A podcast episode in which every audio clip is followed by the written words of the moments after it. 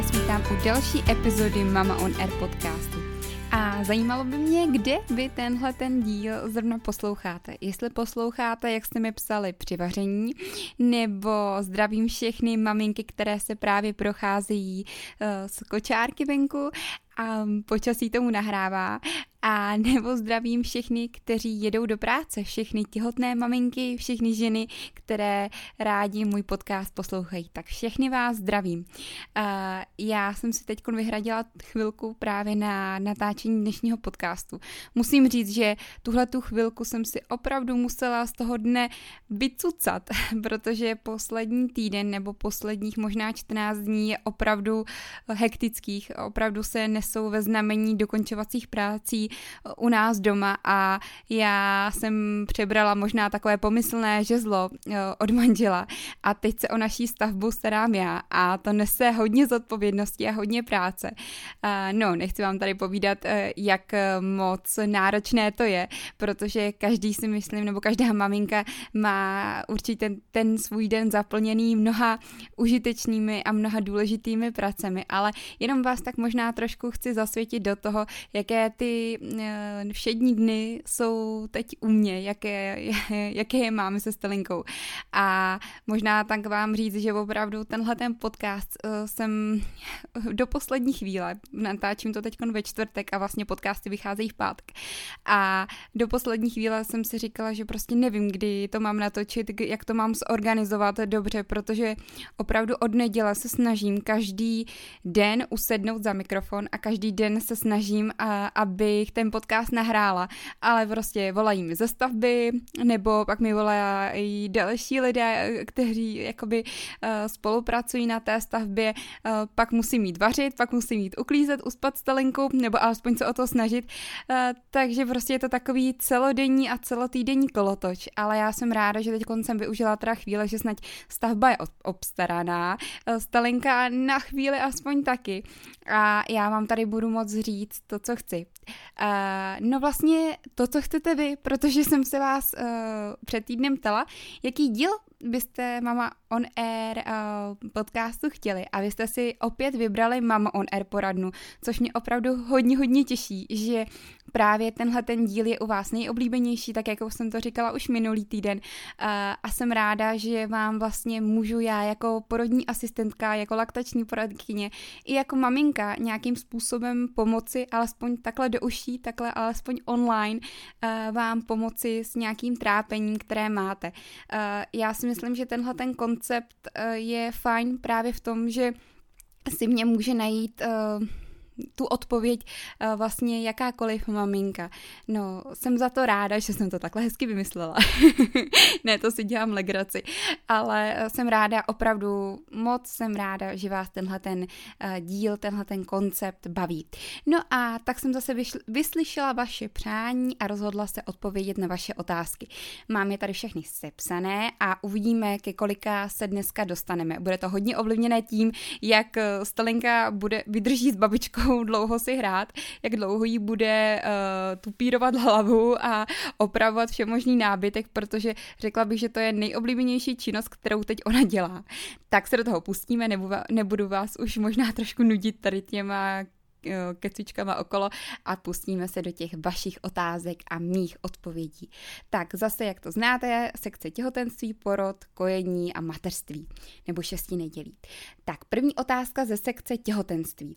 Eh, ta možná trošku navazuje na minulou epizodu a uh, máci, já už tady jsem, se řek, já jsem si řekla, že možná bude fajn, když vás budu jakoby v tom představovat. Kdyby to náhodou někomu vadilo, tak mi kdy, když tak do té zprávy napište, ať neuvádím vaše jméno nebo neuvádím ten váš nick, ale uh, snad to nebude nikomu vadit. Tak uh, Maci mi píše, co mám dělat při opakovaných mykózách. Tak jak už jsem mluvila o tom v minulé epizodě, tak uh, vlastně řekla bych, že hodně jsem schrnula to, co jsem schrnout měla, nebo co je o tom podstatné, jaké kroky se dají uh, aplikovat k tomu, aby jsme zamezili. Uh, do jisté míry je tam jako za fyziologická, ale ovšem, když se to táhne celé těhotenství, je to pro maminku velice nepříjemné, tak uh, je vhodné, aby lékař, ginekolog, udělal takzvanou kultivaci z pochvy a přímo zjistil, jaká ta breberka vám tam v těch intimních partiích řádí a podle toho nastavil nějakou léčbu. Nebudu tady asi úplně uvádět Eh, jaké léky nebo jaké ty globulky byste si měli opatřit. To určitě je právě na tom vyšetření, když opravdu někdo na to hodně trpí, trpí celé těhotenství těmito problémy, tak je potřeba udělat tady to speciální vyšetření a tím se zjistí, eh, jaké léky se mají na to nasadit. Zavádí se většinou takové globulky, když teda potom se eh, zjistí, eh, co nám to tam dělá neplechu v těch intimních partích, tak zavádí se potom globulky na noc, které eh, vlastně mají účinnou látku, která by měla pomalinku tenhle ten průběh nebo tady ty nepříjemnosti by měly vymizet nebo by aspoň měla zmírňovat ty projevy. Uh, ty globulky se zavádí na noc, je vždycky lepší se předtím samozřejmě osprchovat a vzít si vložku, protože ty globulky potom vytečou a nebylo by to moc příjemné, pokud spíte bez spodního prádla, tak abyste měla promáčený nebo vlastně flek na tom, na tom prostíradle, protože oni jsou zabarvené většinou do, zlu, do žlutá, samozřejmě každé jsou trošku jiné, ale uh, potom byste nebyla moc ráda, kdyby vám tam zůstal pod tím flek. Tak když někdo s tím nemá zkušenosti, tak jenom to uvádím takhle opravdu hodně detailně, abyste si dokázali uh, představit, co to všechno obnáší. Uh, ty globulky se podávají 7 až 10 dnů, 14 dnů, je to různé a měly by ty projevy se zmírnit minimálně nebo úplně zmizet. Já teda musím říct, já vlastně jsem o tom nemluvila minule, ale já s tímhletím mám osobní velikou zkušenost, protože patřila jsem právě k těm maminkám, které tyhle ty problémy měly celé těhotenství. A až vlastně mi moje ginekoložka právě vzala kultivaci a zjistilo se, eh, co mi to tam dělá tu neplechu a samozřejmě jsem se snažila upravit jídelníček a všechny ty věci, o kterých jsem mluvila v minulém podcastu a uh, pomohlo mi to. Musím říct, že opravdu během těch deseti dní se ty příznaky zmírnily a dá se říct, že i ty projevy potom už do konce těhotenství se neobjevily.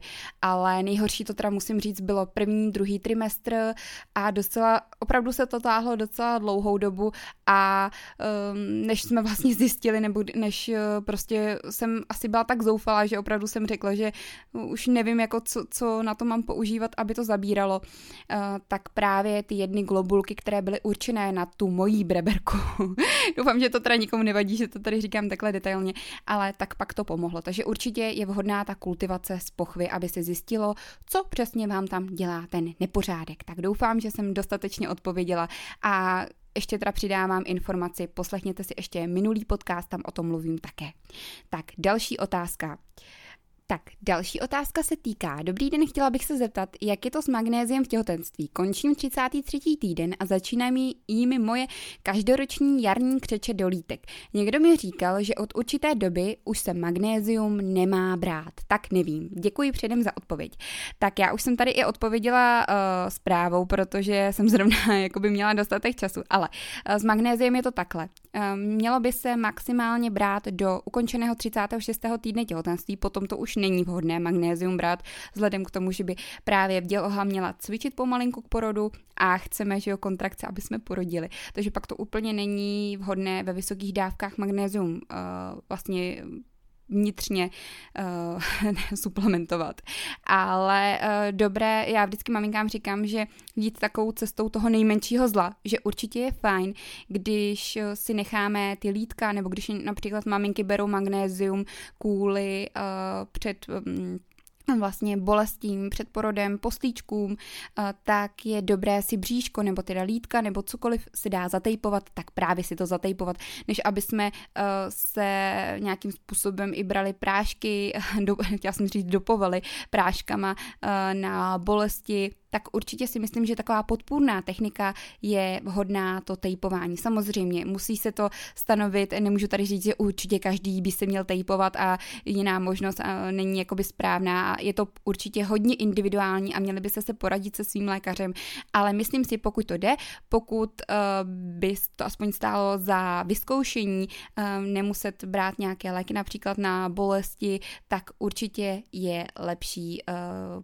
vlastně tomu předcházet tím tejpováním. Samozřejmě je to hodně individuální, ale je to ta možnost. Tak, podíváme se na další sekci, na porod.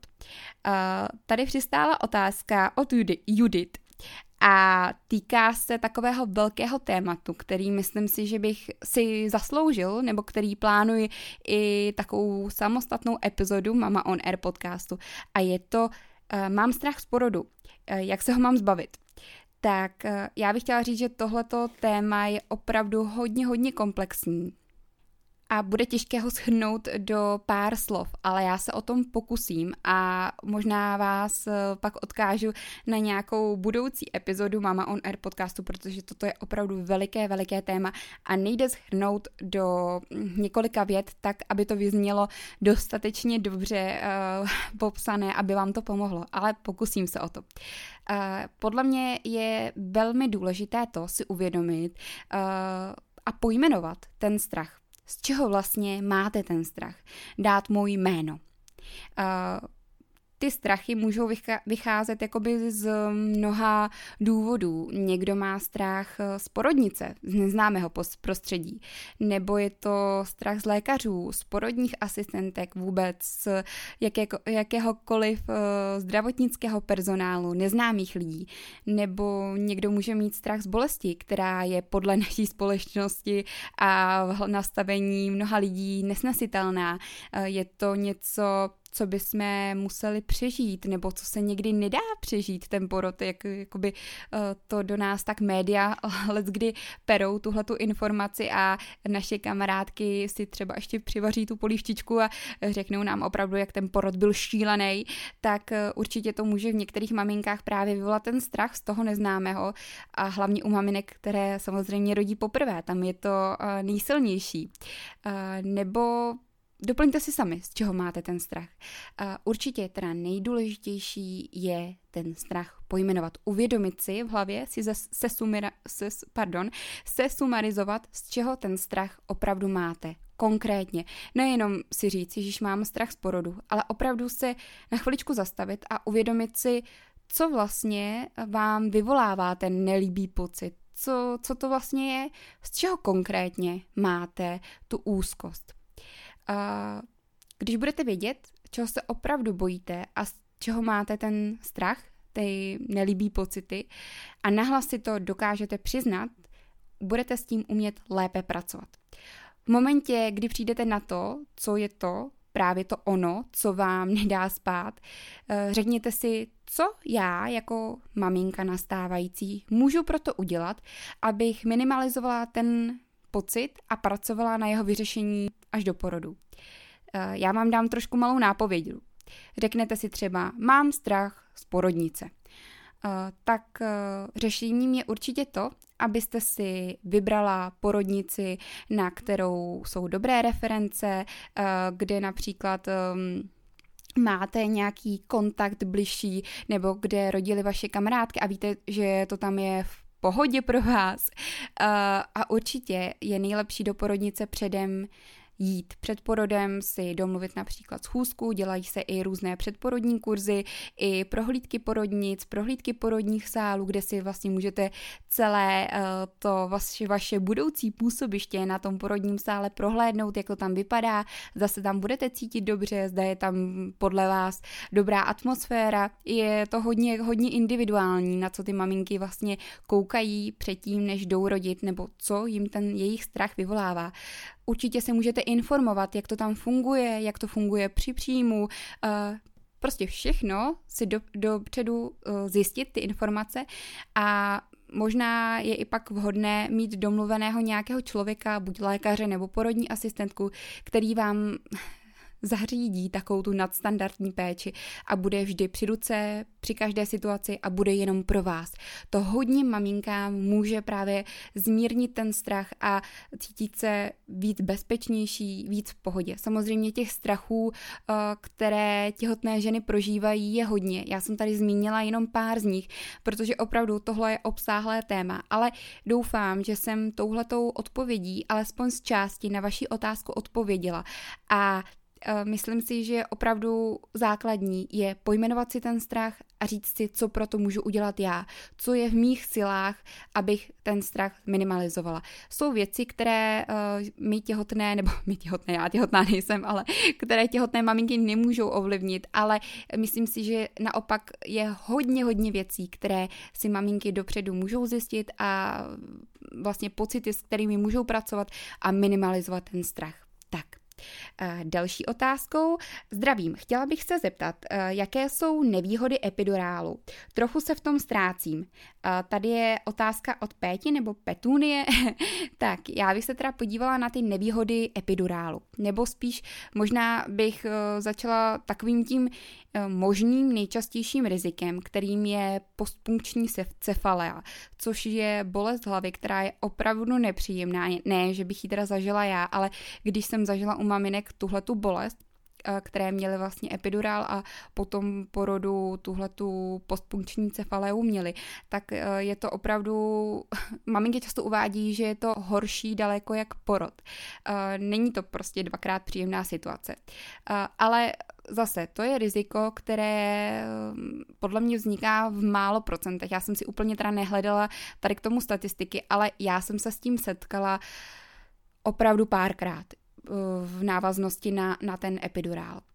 Další nevýhodou epidurálu může být to, že vás potom můžou bolet záda. Zase je to hodně individuální. Maminky třeba, které měly i bolesti vzad v těhotenství, tak určitě do nějaké míry to může být i způsobené tím epidurálem, ale druhá to může být i způsobené vlastně nevhodným sezením nebo nevhodnou mm, chůzí před eh, těhotenstvím i v průběhu těhotenství, protože přece jenom se nám ty naše eh, kosti trošku posouvají a hýbou v těhotenství, takže pak je to spíš práce pro fyzioterapeutky nebo pro další odborníky, které tomuhle uh, zaměření se věnují.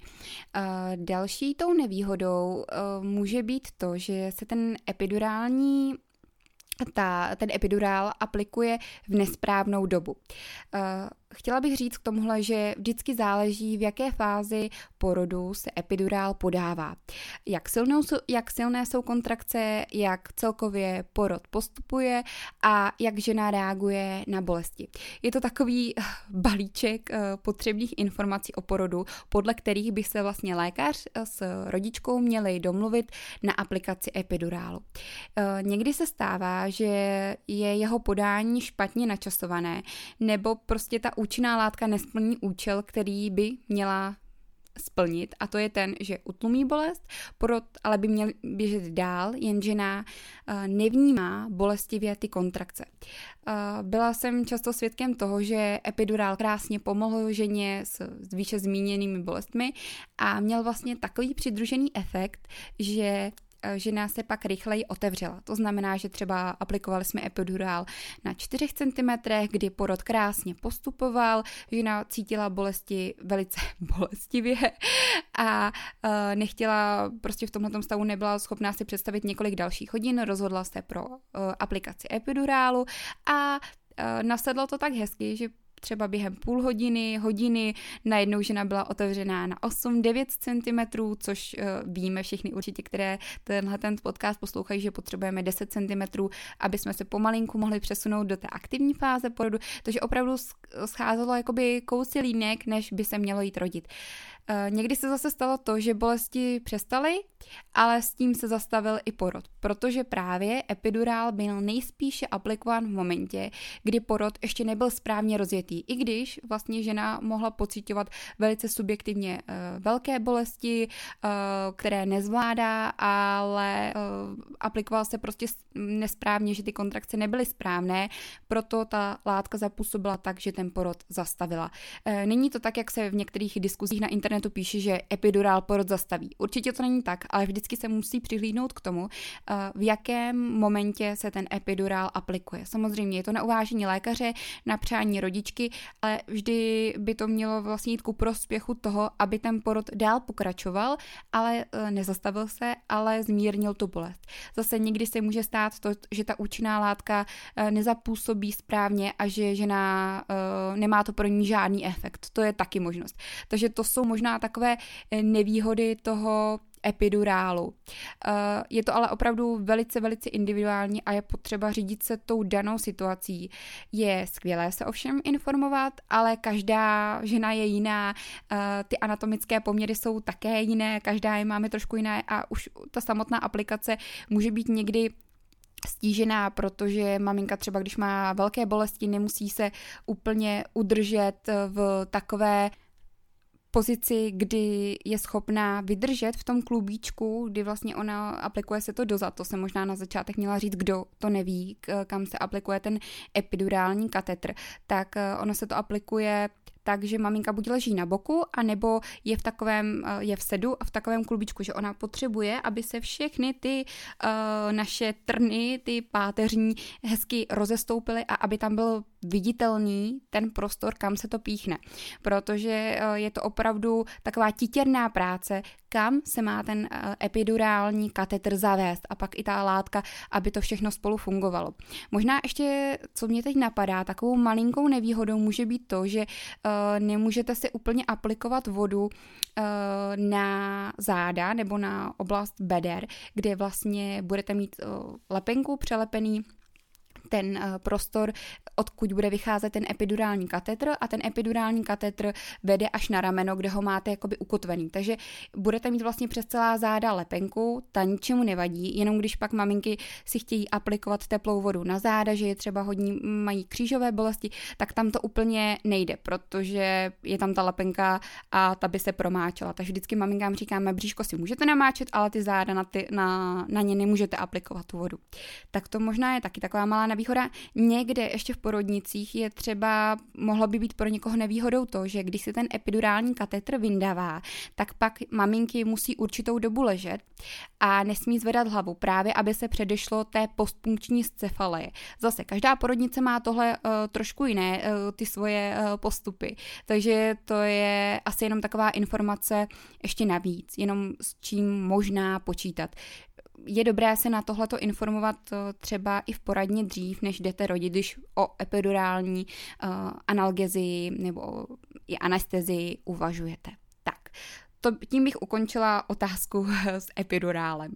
Taky to je opravdu hor, ho, veliké téma, prostě, abych vám vysvětlila třeba, jak se to aplikuje, ale to tady úplně, uh, na to tady úplně v té poradně není čas, ale určitě nebojte, bude, budete, bude tady ta otázka určitě uh, víc probraná v dalších uh, Mama on Air.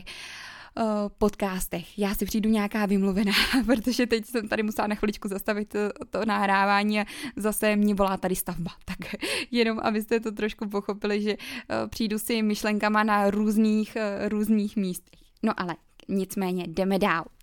Mama on air poradna. Další, uh, další otázka vaše.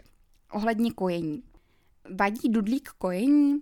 Tak tady bych taky možná odkázala na přímo epizodu, kdy, kde se vlastně zabývám dudlíkem jako takovým, ale abych odpověděla mé drahé posluchačce, tak uh, dudlík ke kojení může i nemusí vadit.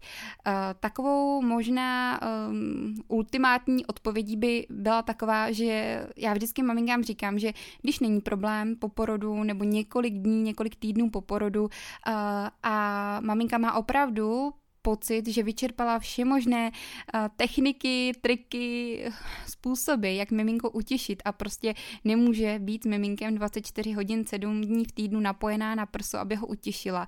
Tak eh, když je kojení zaběhlé, když nemá žádné problémy, co se týká snížené tvorby mléka, prostě kojení jako takové je naprosto v pořádku, tak může zkusit dudlíka dát. Samozřejmě u maminky, která bojuje s kojením, dítě se nechce přisávat, zápasí s tím různým, prostě má různé problémy, které se vztahují ke kojení, tak určitě takové mamince bych dudlík nedoporučila.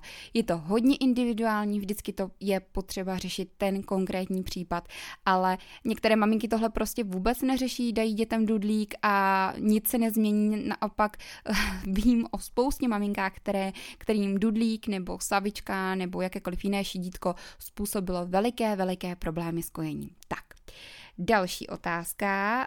Tady mi píše Bendulka. Dobrý den, Radko, ráda poslouchám váš podcast, něco takového tu chybělo. Mám dotaz do Mama on Air poradny. Týká se otěhotnění po během kojení. Máme ročního chlapečka, eh, který stál, kterého stále kojím a ještě jsem nedostala menstruaci. CCA za čtvrt roku bychom se chtěli začít snažit o další miminko, ale předpokládám, že když, ještě nedost, když jsem ještě nedostala menstruaci, neovoluji, nemůžu otěhotnět, pak, já, pak jak je možné, že některé maminky, co například mají pětiměsíční miminko, hned znovu otěhotní. Je to proto, že i přes kojení dostali menstruaci. Předem moc děkuji za odpovězení otázky. Krásný den. Tak, tohleto téma mi, nebo tahleta otázka mi hodně nahrává právě k takovému mému osobnímu tématu nebo k dalšímu podcastu, eh, které bych já ráda taky s váma sdílela za nějakou dobu. Ještě si úplně nejsem stoprocentně jistá, jakým způsobem vám to chci podat, ale hodně to souvisí i s touhletou odpovědí a vůbec s tématem uh, menstruace po porodu, navrácení uh, nějakého uh, osobního zdraví a celkově i otěhotnění a dalšího otěhotnění a tohodle tématu jako komplexu, ale ráda bych odpověděla i mé posluchačce. Tak asi je potřeba trošku vysvětlit to, že když eh, žena teda nekojí, eh, dostaví se ta menstruace a ovulace přibližně do 6 až 8 týdnů po porodu. U kojících maminek je to tak, že eh, vlastně menstruace se dostavuje po zhruba dvou až 18 měsících. Zase je to velice, velice individuální. Je důležité zmínit to, že před tou první časnou menstruací po porodu nemusí ale k tomu předcházet ovulace. Návrat ovulace jako takové se u maminky, která kojí, pozdržuje. V každém případě platí ale to, že e, ovulace se může vyskytnout kdykoliv po porodu, i když se nedostaví menstruační krvácení. A vždy je možné otěhotnět. Proto sama i já maminkám na předporodním kurzu říkám to, že uh, kdykoliv po porodu i když kojíte plně, můžete otěhotnět. Je to prostě souhra hormonů a dalších věcí. Kojení není stoprocentní ochrana. Uh, takže já doufám, že jsem touhletou, na tuhletu otázku odpověděla. Ono je to opravdu velice zase složité téma a není to Není to vůbec jednoduché téma, ale doufám, že jsem odpověděla. A Vendulce přeju moc, moc štěstí, aby se těhotenství podařilo, aby všechno probíhalo tak, jak má, aby mohla kojit, pokud chce, tak dál. Moc držím palce a děkuji za krásnou otázku. Tak podíváme se na poslední skupinu témat a tím je šesti nedělí a materství. Přišel mi dotaz. Zdravím, chtěla bych se zeptat, jak je to se cvičením po porodu. Uh, všimla jsem si, že hodně běháš a, a tak dále a tak dále a tak dále. uh, ta, odpo- ta otázka byla trošku delší, ale já jsem si ji takhle trošku zkrátila. Uh, no, Eh, já bych chtěla říct, že je to taky zase hodně individuální. Pořád v tomhle tom podcastu dnešním říkám, jak je to hodně individuální, ale prostě je to pravda. Každé tělo je jiné, ale uh, já bych k tomuhle hm, chtěla říct, že určitě je vhodné, aby žena teda počkala po skončení šesti nedělí s nějakou velkou fyzickou jakoby aktivitou, nebo zase každý říkáme velké fyzické aktivitě něčemu jinému. Co je třeba dobrý, už procvičovat uh, dýchání, tak jako jsme to říkali s Ludskou Ternovou v podcastu na slovíčko s Mama Sport, tak je, už v, těhot, v porodnici můžete cvičit dýchání, prodýchávání do bříška a uh, určitě je to vhodné ale po šesti nedělí bych teda zařadila nějakou větší fyzickou aktivitu. Pro někoho to může být procházka, pro někoho třeba krátký běh, ale určitě bych počkala potom šesti nedělí a po kontrole s ginekologem U spontánního porodu uh, určitě bych, uh, co, čeho bych se úplně jakoby vyhla, je plavání kvůli zase k tomu, že můžou odcházet očistky a vyhla bych se i nějakým sportům, eh, kde je skákání, třeba jumping, skákání na trampolíně a další. Je to zase, každý je zvyklý trošku na něco jiného, ale tady ty, tady ty sporty bych prozatím vynechala. To, to teď mluvíme o spontánním porodu. Zase u porodu císařským řezem určitě se budete řídit jinými postupy a tím, jak bude vaše tělo schopné na nějakou fyzickou aktivitu, ale určitě bych počkala minimálně do ukončení šesti nedělí a po konzultaci s ginekologem, že všechno se hojí, jak má. Eh, určitě bych po šesti nedělí nedělala sedilehy a ne, ne, nepřesilovala nebo nějakým způsobem neaktivovala ty břišní svaly přímo, aby jsme si nezpůsobili ještě něco, co nechceme. Eh, je určitě důležité to, aby se naše tělo, naše jizva, naše děloha, která se po císařském řezu může hojit až rok, všechno, aby se to zahojilo a mm, aby jsme my jako ženy fungovaly v našem těle dobře, protože opravdu to zdraví je nad to, nad to cvičení, nad tu nějakou možná vysněnou body, nad vysněný vlastní, jak bych to řekla, nad vysněný nějaký náš cíl, kdy my chceme vypadat vysekaně, nebo uh, i já myslím si, že hodně jsem v tomhletom ohledu změnila názor a opravdu je potřeba si uvědomit to, že 9 měsíců naše tělo rostlo, v našem těle se uh, tvořil malý zázrak a teď, když ho máme, tak není určitě nejpodstatnější to, aby jsme po porodu co nejrychleji vypadali, tak jako před otěhotněním nebo ba dokonce líp. Uh, soustřeďte se ženy na miminko, na to, že s ním můžete být a určitě, co je vhodná fyzická aktivita a co vás určitě bude stát nějaké to kilíčko, tak je určitě procházky a samotné kojení. Kojením opravdu dá se, uh, nechci říct zhubnout, protože to úplně není to primární, co bychom měli po porodu řešit, ale uh, ty přebytečná kila kojením určitě schodíte. Nebojte se, opravdu tomu všemu dejte volný čas, uh, nestojí to za to pak za ty komplikace, které si můžete neuměrnou fyzickou aktivitou způsobit. To mi věřte. Tak, poslední otázka. Je vhodné používat menstruační kalíšek po porodu? Uh, představa nošení vložek je pro mě hrozná, nemám je ráda a tak dále. Zase to byla dlouhá otázka.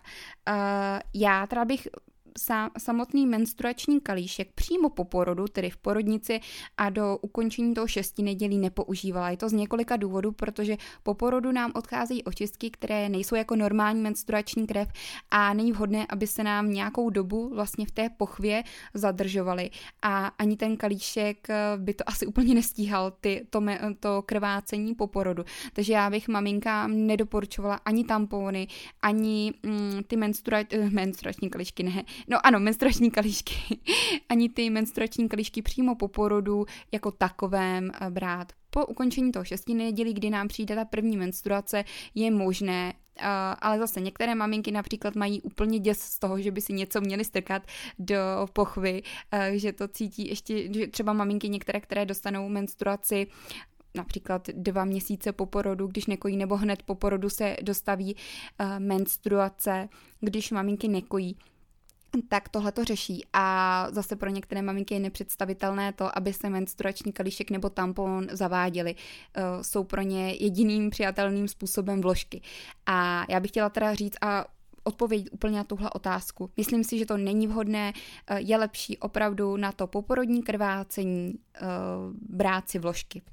Tak, já doufám, že jsem všem odpověděla na ty jejich otázky. Samozřejmě mám jich tady ještě trošku víc, ale zase já jsem si říkala, že ta poradna by měla být 20 minut až půl hodiny a už jsem zase trošku přetáhla. Tak eh, já doufám, že zase některým maminkám jsem udělala radost a zodpověděla na ty jejich otázky. Určitě mi holky pište ty otázky, já si je schovávám a doufám, že v další Mama on Air poradně se na ně dostane řada. Eh, já jsem moc vděčná za to, že posloucháte podcasty, že vás to baví a jsem strašně ráda, že mi píšete takové krásné zprávy jak na Instagram, tak eh, na e-mail a je to vždycky takový nakopnutí k tomu, že opravdu to má smysl to dělat a ani nevíte, jak mi to v těchto těch dnech, kdy opravdu nestíhám, opravdu mi to pomáhá eh, k tomu, abych si k tomu počítači prostě sedla a věnovala tu hodinu, nebo co hodinu, eh, někdy i díl, než ten podcast se sestříhá a dovede se do takové kvality, ve kterým ho slyšíte vy, tak eh, není to úplně um, taková práce, že by to bylo za 10 minut hotové. Tak jsem ráda, že vždycky eh, si to nějak zařídím, aby, aby to klaplo. Tak jo, já už vás nebudu zdržovat dál na vaší procházce nebo při vaření nebo při jízdě autem. Myslím si, že za půl hodina je tak akorát. Tak se mějte krásně a uh, ještě taková informace. Eh, v neděli slavíme Den maminek, tak vy všichni, které maminkami jste, nebo které maminkami budete v nejbližších pár dnech nebo měsících, užijte si tenhle ten den. Je to krásné být maminkou. Tak jo, mějte se krásně.